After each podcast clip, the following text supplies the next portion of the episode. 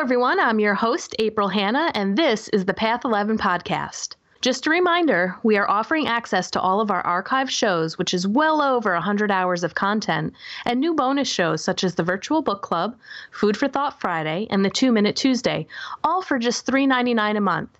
Think about it, guys. That's less than the cost of a pumpkin spice latte at Starbucks. Sign up for premium for just $3.99 a month. Now let's get to this week's show.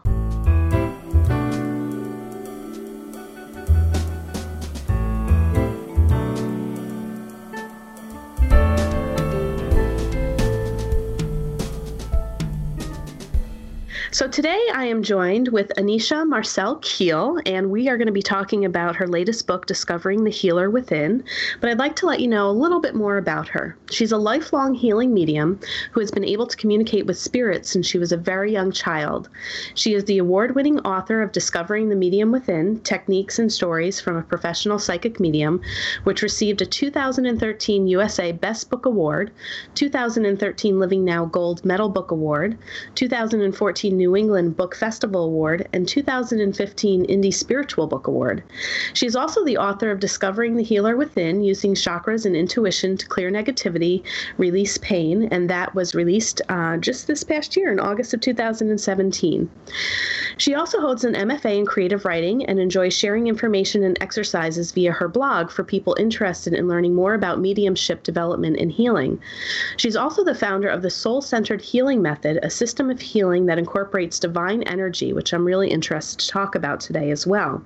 And the healing method identifies and clears the root causes and energetic imprints of illnesses, disease, trauma, and repetitive life patterns. Anysia created Soul Centered Healing LLC, a spiritual healing center in Toms River, New Jersey, which is pretty close to us in New York, through which she provides healing sessions, classes, lectures, and events. Anysia lives in New Jersey with her two children, Braden and Briella, who have the same abilities as their mother. So, welcome. Thank you so much for having me. I'm very excited to be here.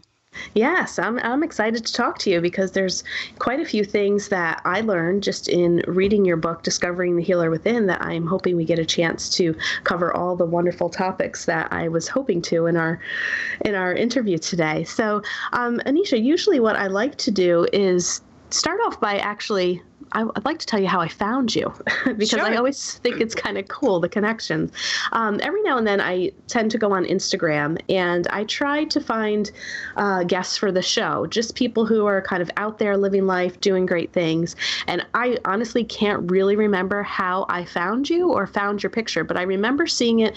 You were doing a book signing, and I think it was your smile and just how happy you looked and how proud you looked. I was like, I want to support this woman.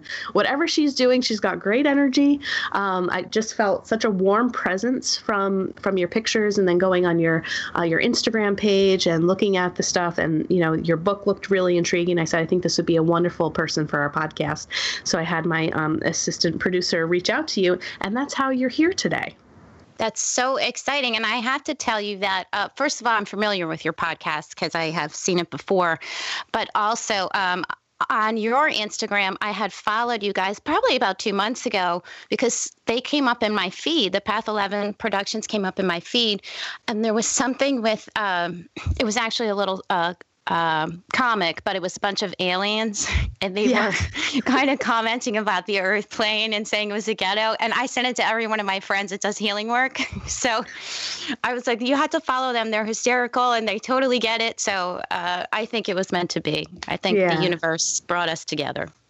Absolutely. So, can you tell our listeners just a little bit about your spiritual path and how all of this came to be? Sure. Um, you know, I did not grow up uh, in a very supportive environment for my abilities. It was very challenging, but I believe that was part of my soul agreement.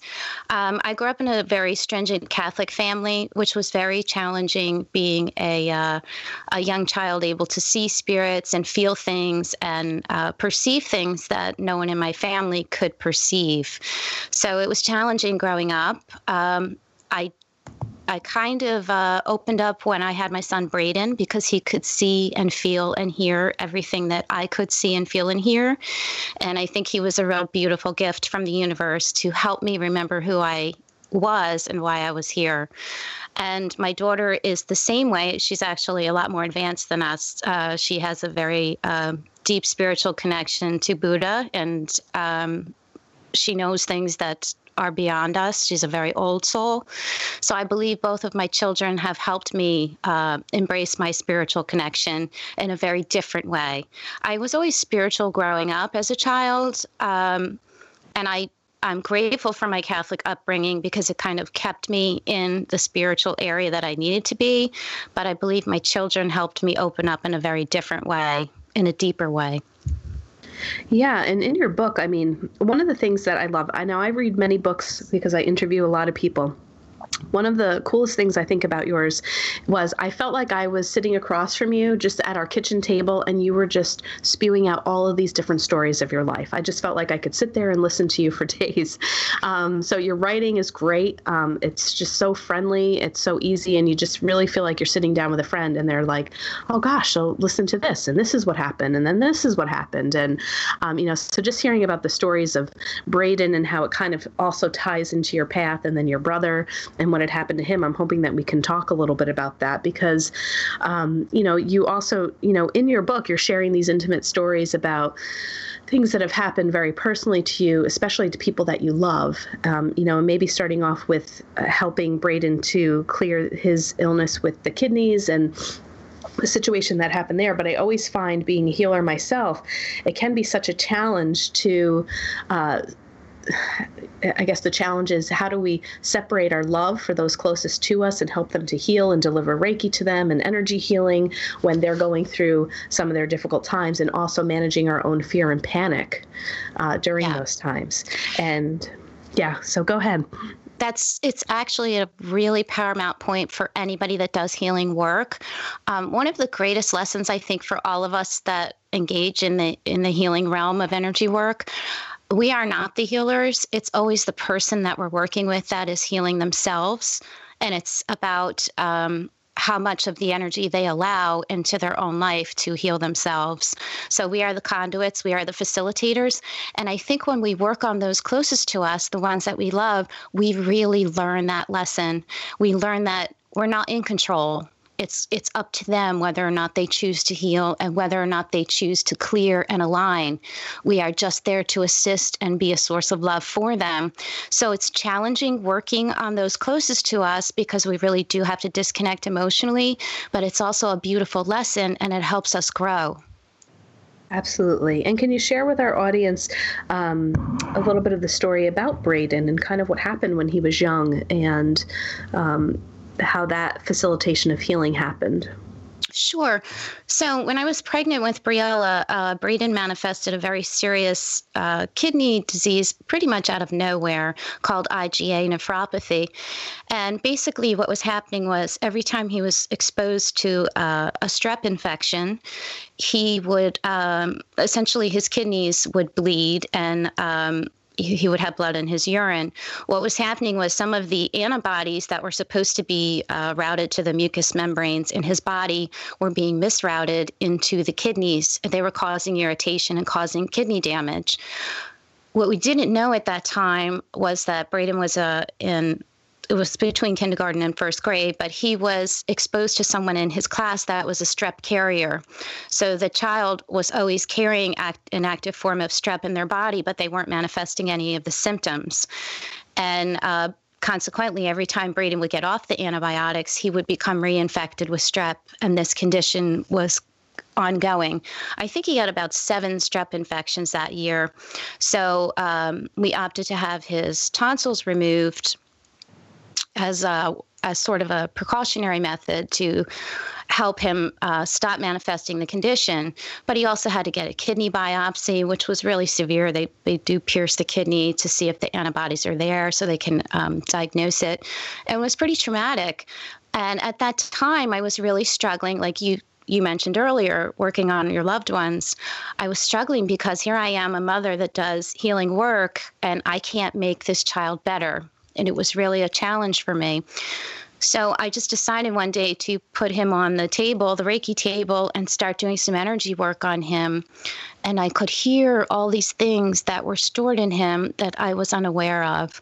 So Braden was really struggling because he was five, almost six, and he had been an only child up until then. And now he had to share the situation with a a baby sister. And I thought I did a great job integrating that, but I really didn't because he was feeling a little left out. It was creating a lot of fear in him. And one of the things that came up, I could hear his thought forms.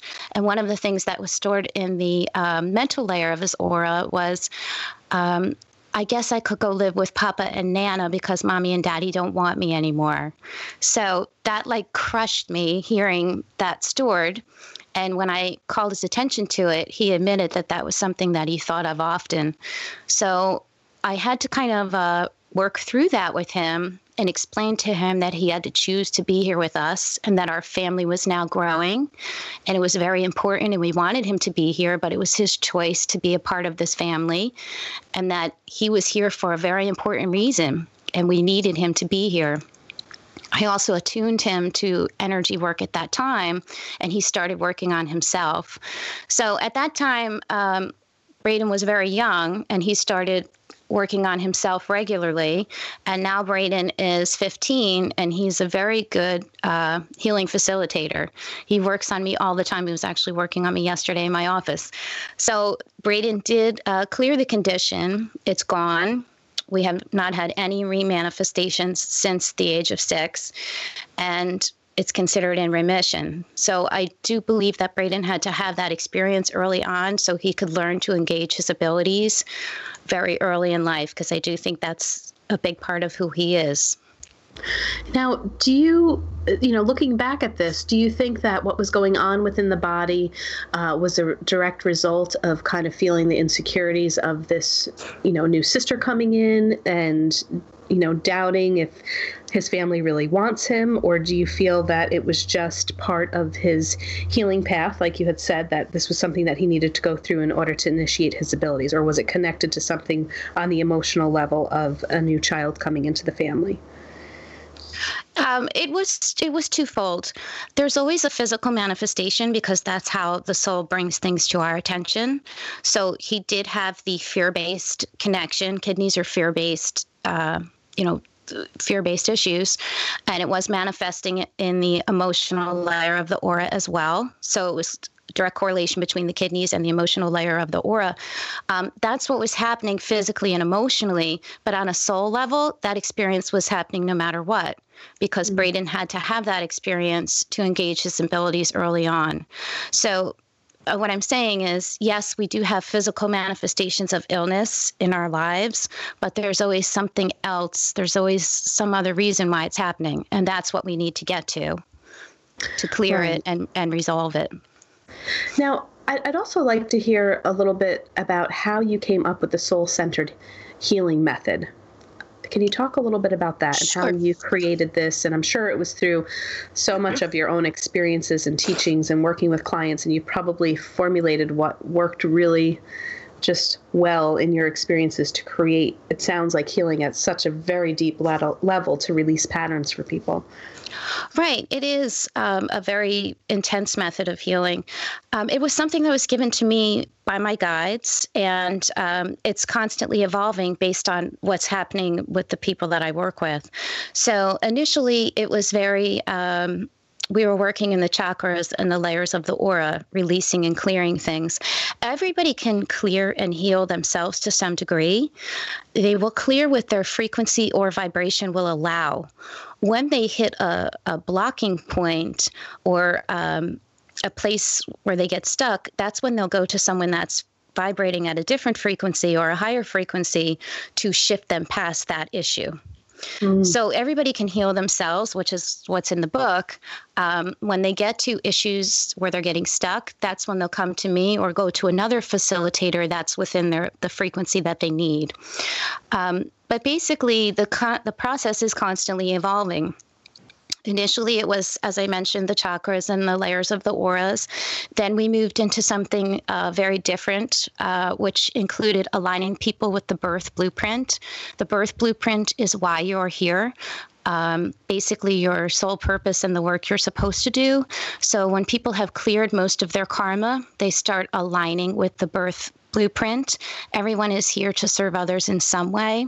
Um, despite how many self absorbed people we see on the earth plane. We are all here to serve others and not really serve ourselves. That's, that's how we are um, evolving. So we align with the birth blueprint. Sometimes we go to the Hall of Records and clear some. Uh, some records, some karmic records that people no longer need because they've overcome the lessons. So it really depends. Uh, each session depends on what the client needs, but it is very intense and the frequency is very intense. Sometimes when people are done with the session, they're vibrating a little bit. Um, there is a clearing process that's from seven to 10 days after the session where uh, people will clear things out physically. They'll clear it physically from the um, chakras because that's where they're storing energy in their bodies. They may clear emotionally or mentally. Um, you know, and when they're done clearing, they feel much lighter and they're vibrating at a higher frequency. The goal ultimately is to clear things out of our energetic field that's holding us back so we can evolve at a higher rate. And you said something interesting in that, and I'd like you to uh, further a little more comment on it, where you said once you clear your karma, you become more in line with your purpose. Can you talk more about that? Sure. We all have um, karmic things that we're clearing from previous experiences in this life, soul agreements, etc., and they're ongoing. So we will um, remove all expired contracts from this life and in other dimensions, and we will also align, heal, and integrate all soul fragments in this life and in other dimensions, and then we align with the birth blueprint. Everybody has a birth blueprint, which is why they incarnated on the earth at this time. The birth blueprint blueprint um, contains your key attributes that you are here to use to serve others. So, for example, a person. Um, a person may have service to others through compassion and healing, service to others through whatever it may be. And then um, they align with the soul path. Sometimes they're already doing some of that work. Maybe they're a therapist, or they're a teacher, or they're a mother, and the the soul path is service to others through nurturing and mothering. And some sometimes they're getting ready to make that shift when they come to me. So they're done with their business career and they really want to align in a different way. And they're already taking the steps. And then after the session, they really explode into that arena. So it's kind of waking people up to the soul path. Wonderful. And I'd also like to just make mention because I know that we probably have a lot of uh, energy healers that are listeners of the podcast. And I know at some point, many people learn how to quote unquote cut cords within the, mm-hmm. the chakra system. And one of the things that I really love to see in your work is you specifically talk about pulling it out from the root. And I remember one of my teachers saying that there are so many people doing uh, cord cuttings in the wrong way and still leaving cords connected because they are not pulling them out from the root. That's true. It's very true. It's a it's a key point, and if you're not removing it by the root, it's just reattaching constantly. Now, for people who have never heard about cords and you know being connected to other people through these energetic cords within the chakra system, can you explain a little bit about that and that process that you do with a person, and why it's important to pull it from the root? Sure. And there's something else I'm going to mention is the anchor point as well, which is a, a a deeper level of a cord. So we we form energetic cords with people and places constantly. We're interacting with people all the time. Sometimes they're people that we have emotional connections to, friends, work colleagues, um, people that are in our families that need our time and energy. When we are forming these cords with people, there's some something of them, a part of their energy that's connecting to our energetic field. Over time, certain people are connected to us all the time, and we don't even realize that they're pulling from our energetic field because there's a cord attached to us. When we remove cords daily, we are removing everyone that's attached.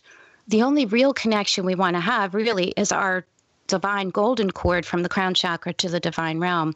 And if you're a mom or, you know, a, a spouse, maybe you want that ongoing connection to the people in your immediate family that you support. But aside from that, you really don't want these cords attached to your energy because they're basically siphoning and pulling energy from your field all the time. An anchor point is something that's a little bit deeper. That is literally like an anchor in the emotional layer of your aura that is pulling from you all the time. So we have these energetic cords that are attached to our energetic field all the time to other people the anchor point is something that we allow because of an emotional attachment to a person. We may feel bad for that person. Maybe it's a friend of ours that's struggling with an illness.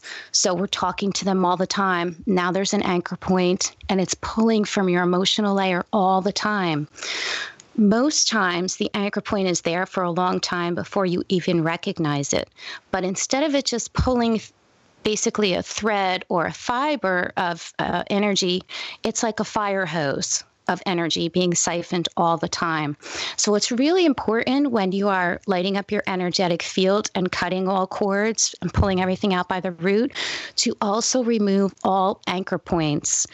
And once you do that, you will immediately feel much stronger because you're pulling so much energy back into your field. It's vital. Yeah, and I never really, um, you know, thought about it that way with the anchor points. I mean, I've I've was very familiar with some of the other cords, so this was a new thing that I had learned, and I thank you for that. And I love that you gave an exercise in your book, walking the reader through how to go ahead and do that. And the funny thing was, and you kind of said it in the exercise, that you will be amazed once you kind of tap into the anchor points to see who's attached. Right. Yeah, it's it's there will be people that you don't even realize it because they've been attached for so long. It could be someone that you don't even have that much of a connection with anymore, but they're still siphoning off your energy. And something really amazing happens when you do that.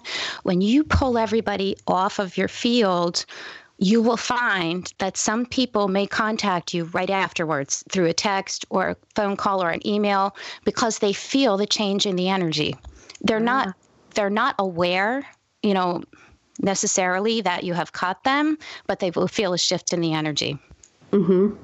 And and two, it doesn't necessarily, you know, like you had said too, it could be not necessarily a negative pull from your energy, but let's say clients that we've worked with, right? Energy healers that work with clients all the time, you know, that may be tapping into either some inspiration or some feeling that they felt in the office or during a healing.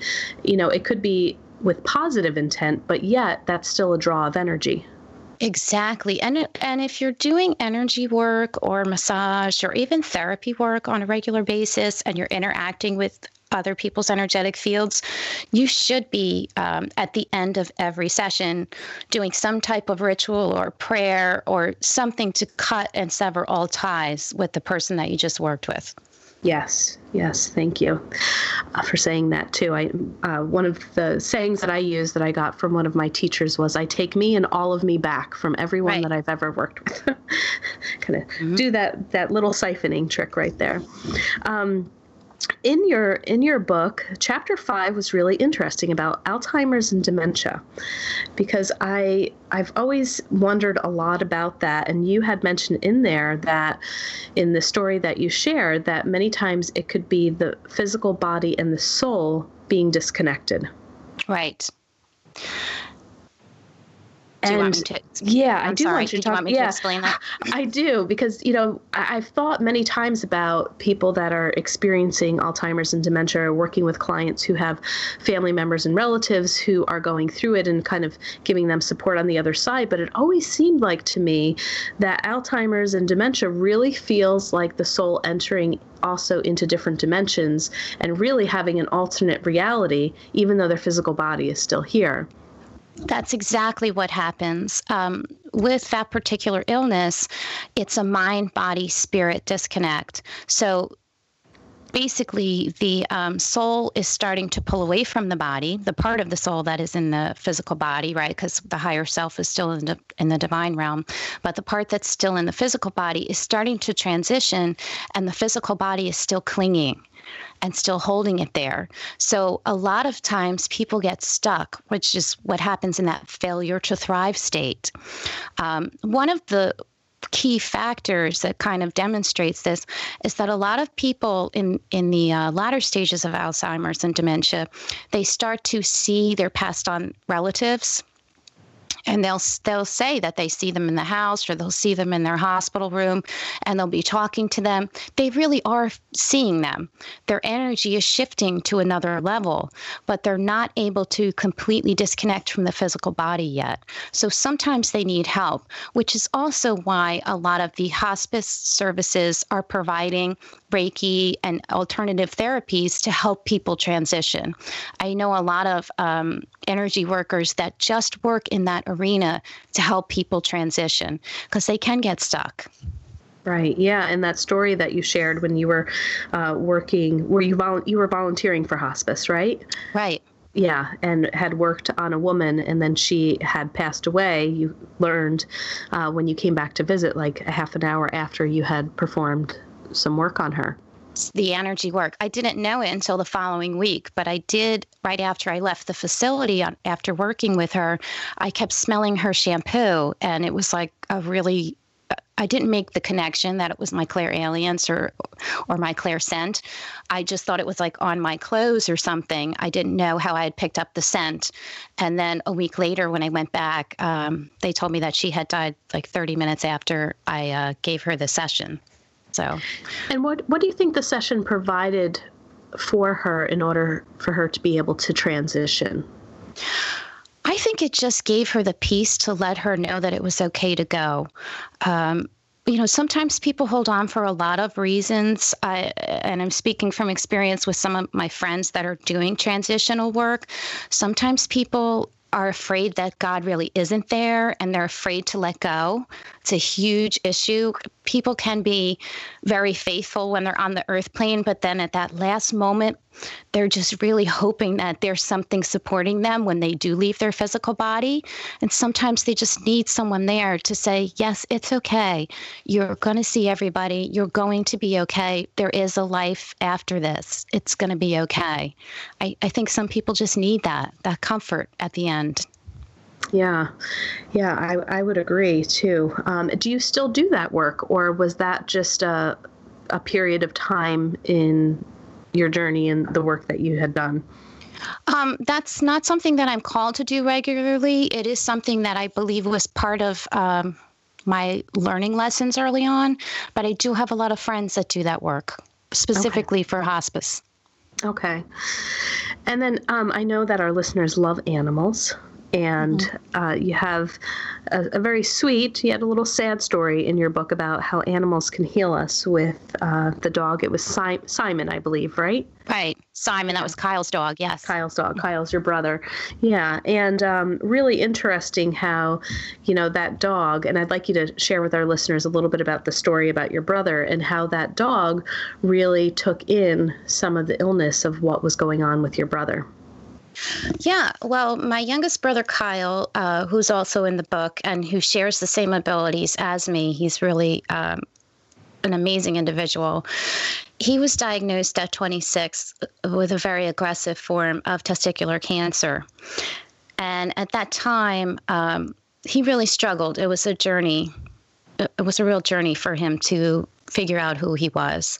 So we did work together through the journey. He went through a very um, intense form of chemotherapy. He was up at um, Memorial uh, Sloan Kettering in New York City, and he did very well. And he is today seven years cancer free, but it was not without its scars. I mean, he has a tremendous scar up his whole body. He had 80 something lymph nodes removed, and it was really challenging. But one of the things that happened during that time is Kyle would go up to New York for a week and then he would come home and be in bed for a week because he was so sick from the chemotherapy. And he would lay in his room in his bed and just sip the Gatorade because they have to drink the fluids to push the medicine through the body when they get, when they're getting chemotherapy like that. And his dog would lay right by his feet until Kyle was back feeling well. And it would take him a good week to get back on his feet. But you would go in the room and the dog would be laying there like he was sick himself.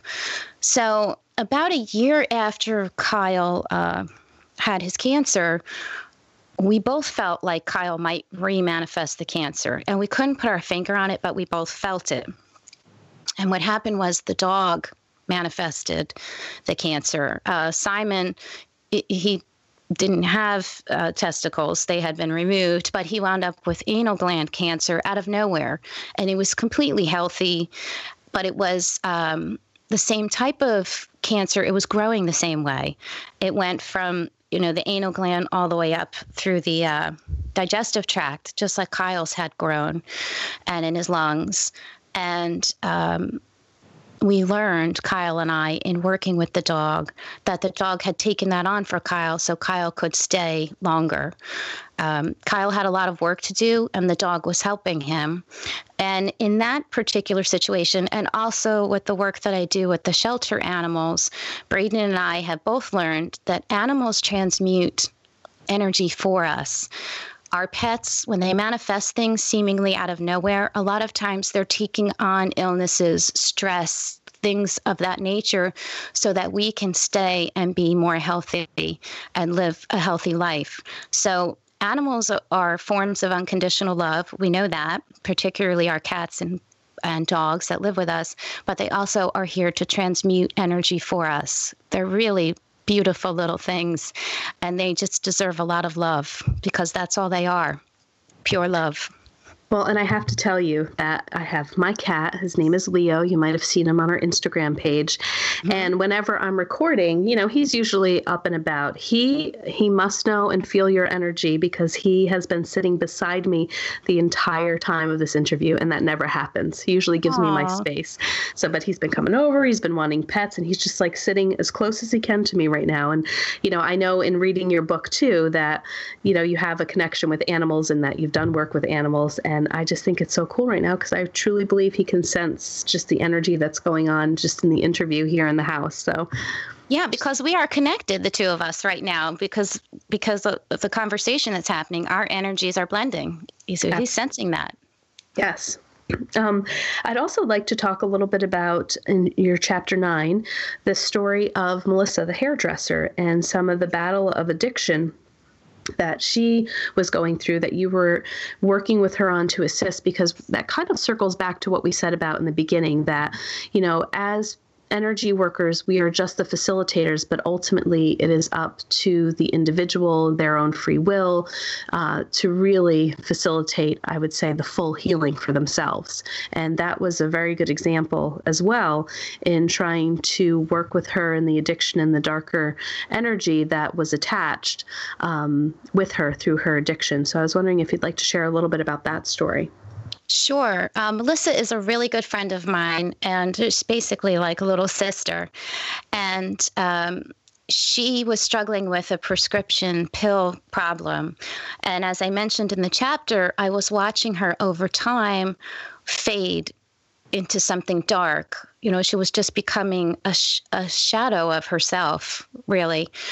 And um, I let it go for a while. And then I finally had to say something because I was afraid that something bad was going to happen to her. I really was afraid she was going to die.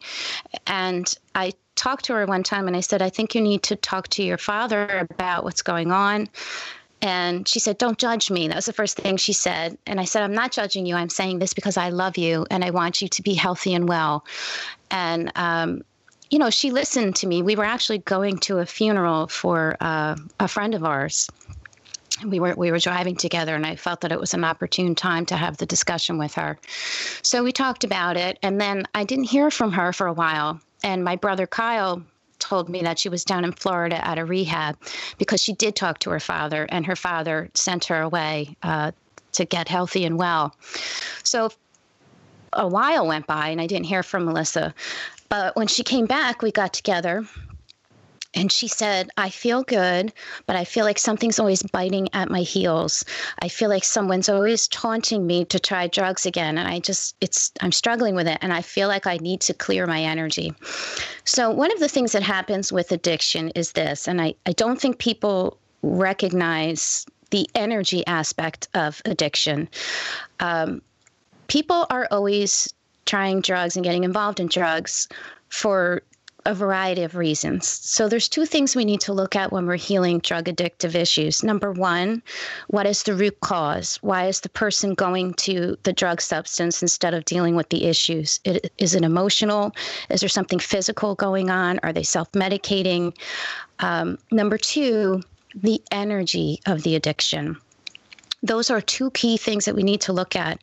Uh, when I say the energy of addiction, I mean who are they associating with energetically? Are they other people that are involved in drugs? Um, where are they frequenting? Is it places where the frequency is low? There are things called spirit attachments that are involved in energy addictions. Um, when I say spirit attachments, I mean people that are earthbound, spirits that are stuck to the earth plane. Perhaps they died in addictive states and they're still their energy is still attracted to the energy of the drug. So they will attach to a person that does drugs and pull them down further. This is a real thing. I know people don't want to talk about energy addictions and um, spirit attachments, but they're real things that we need to be aware of. In order for you to attract a spirit attachment, part of your frequency has to be vibrating at that rate to allow that energy to attach. So if you are doing drugs and you're in a very low place, you can definitely get a spirit attachment that will affect your energy. Melissa was afraid of something like that. So she came to the office um, and she did not have a spirit attachment, but she did have a lot of sort of darkness in her aura that she was clearing out. So we cleared everything and she um, she did quite well afterwards. I mean, she she now is a mom with two kids and um, she has a beautiful family, a wonderful husband, and she's doing great. But I also talked about in that chapter how I had a cousin with a very serious heroin problem. And I decided one day to send her energy and clear her energy because I thought that was the right thing to do. Well, I got a very big lesson because I had a dark energetic attachment in my room that night when I tried to clear her energy. Because what I learned is that you cannot clear something for someone that they are choosing for themselves. Again, a lesson about working with those close to us or people we're attached to. They have to choose to let go of those energetic attachments on their own. So that energy was cleared, you know, with the help of my guides.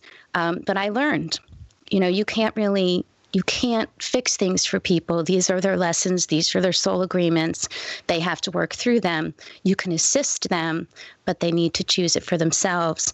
And I, I would like to say about that particular chapter, I think it's one of the most helpful chapters in the book. Um, when I did the fall book tour, uh, we were traveling around uh, in in the county. I did a 14 branch tour for the library here, and we have a very big issue in Ocean County with heroin addiction. It's it's an absolute huge epidemic. And uh, Melissa spoke at a few of the uh, library events talking about what the experience was like for her. And I really think it helped a lot of people understand that addiction is a problem and it's not just relegated to uh, a lower class environment, it's everywhere. And we really need to help the people that are having this experience. We need to reach out. We need to help them address the root cause. We need to help educate their families so that they can understand it's not just sending them away to a facility and getting them clean. You, you know, it, it's a deeper issue than that. You have to teach them about the energy of it. You have to teach them to address the root cause. Otherwise, you're not really setting them up for success. You're setting them up for failure. And the other thing Melissa mentioned is that when people go away to facilities, they have to be ready. They can't just go away for other people because they're not going to succeed. They have to be ready and choose it for themselves. So I have found that that chapter has had the greatest impact, at least in this area um, of New Jersey. Yeah, I would agree with you. I think it it really is one of one of the best chapters in the book. I think that I, I would like you to write a whole book just about that. um, you know, and to really talk about it because, yeah, it, it may look like on the outside, okay, it's this person and they're just addicted to this substance, but many times people aren't looking at the energetic component of it and and understanding that yes there truly are can be earthbound spirits and that you know it's not just a matter of that person but there can be that energy attachment as well. I, I once had a nurse who worked at um, an addiction center you know, who was very intuitive and very psychic, say that, you know, that facility in itself, there was a lot releasing in that hospital, um, sure. you know, from certain people. So even the hospital in itself, it, it would almost be like needing a clearing after leaving the walls of that hospital because of the different energies that were releasing from people during the process. Sure, I can imagine. Yeah. Yeah. Well, thank you so much uh, for being a guest on the Path 11 podcast. This was um, a great book. I really enjoyed it. I know that you're an author um, of, of other books as well. Um, let me just see. It's the, the medium, Discovering the Medium Within uh, is one of your other books as well. But could you tell our listeners where they can reach you because you also hold events yourself and workshops and uh, let them know your website and where they can contact you? Sure. My website is www.anysia, A-N-Y-S as in Sam, I-A, Kiel, K-I-E-L, one word, dot com. And I actually do have some events coming up uh, in the spring. I'm teaching a workshop for the book. We're going to uh, have a full day of self healing workshop. That's going to be on April 22nd in uh, Toms River, New Jersey at the Clarion Hotel. And I'm also going to be teaching at the Open Center in New York City um, for the listeners that are up in New York. That event hasn't been posted yet because we don't have the date yet, but it's also going to be a similar self healing workshop. It's going to be a full day workshop on a Saturday. So, more information about those events can be found on my website. Wonderful. And I would really highly recommend that our listeners check out your blog. Uh, wonderful, wonderful blog. The different categories that you have are basically, I think we've done a show almost on half of your categories. So I know that it's something that our listeners would love to read about. Uh, wonderful blog that Anysia has as well. So thank you so much. You were a wonderful guest. I really enjoyed your book and uh, love the work that you're doing in our world. So thank you so much. And thank you so much for the work that you're doing with your podcast because I think it's another way to spread all this information and help people evolve collectively. So I thank you for being part of the journey. Well, I hope you all enjoyed that show, and don't forget to sign up for our premium service with over 100 hours of interviews, as well as our new segments such as Two Minute Tuesdays, Food for Thought Fridays, as well as the virtual book club on Thursdays. All of these extra segments are only available for our premium subscribers. Visit the podcast section of our website at path11productions.com to learn more or to start your subscription for only $3.99 a month. If you're not interested in a premium subscription, you can still use our smartphone app for both Android and iPhones. Just search for Path 11 in the Google Play App Store, or if on an iPhone, look for Path 11 in the iOS App Store. Of course, you can still catch our latest five interview shows at any time by subscribing to the Path 11 podcast in Apple Podcasts, Google Podcasts, Stitcher Radio, and iHeartRadio. If you want more information about our films, visit our website, path11productions.com, to purchase DVDs or to rent and stream each film. You can also find our trilogy of films on iTunes, Amazon Prime, and Gaia.com. Catch you next time.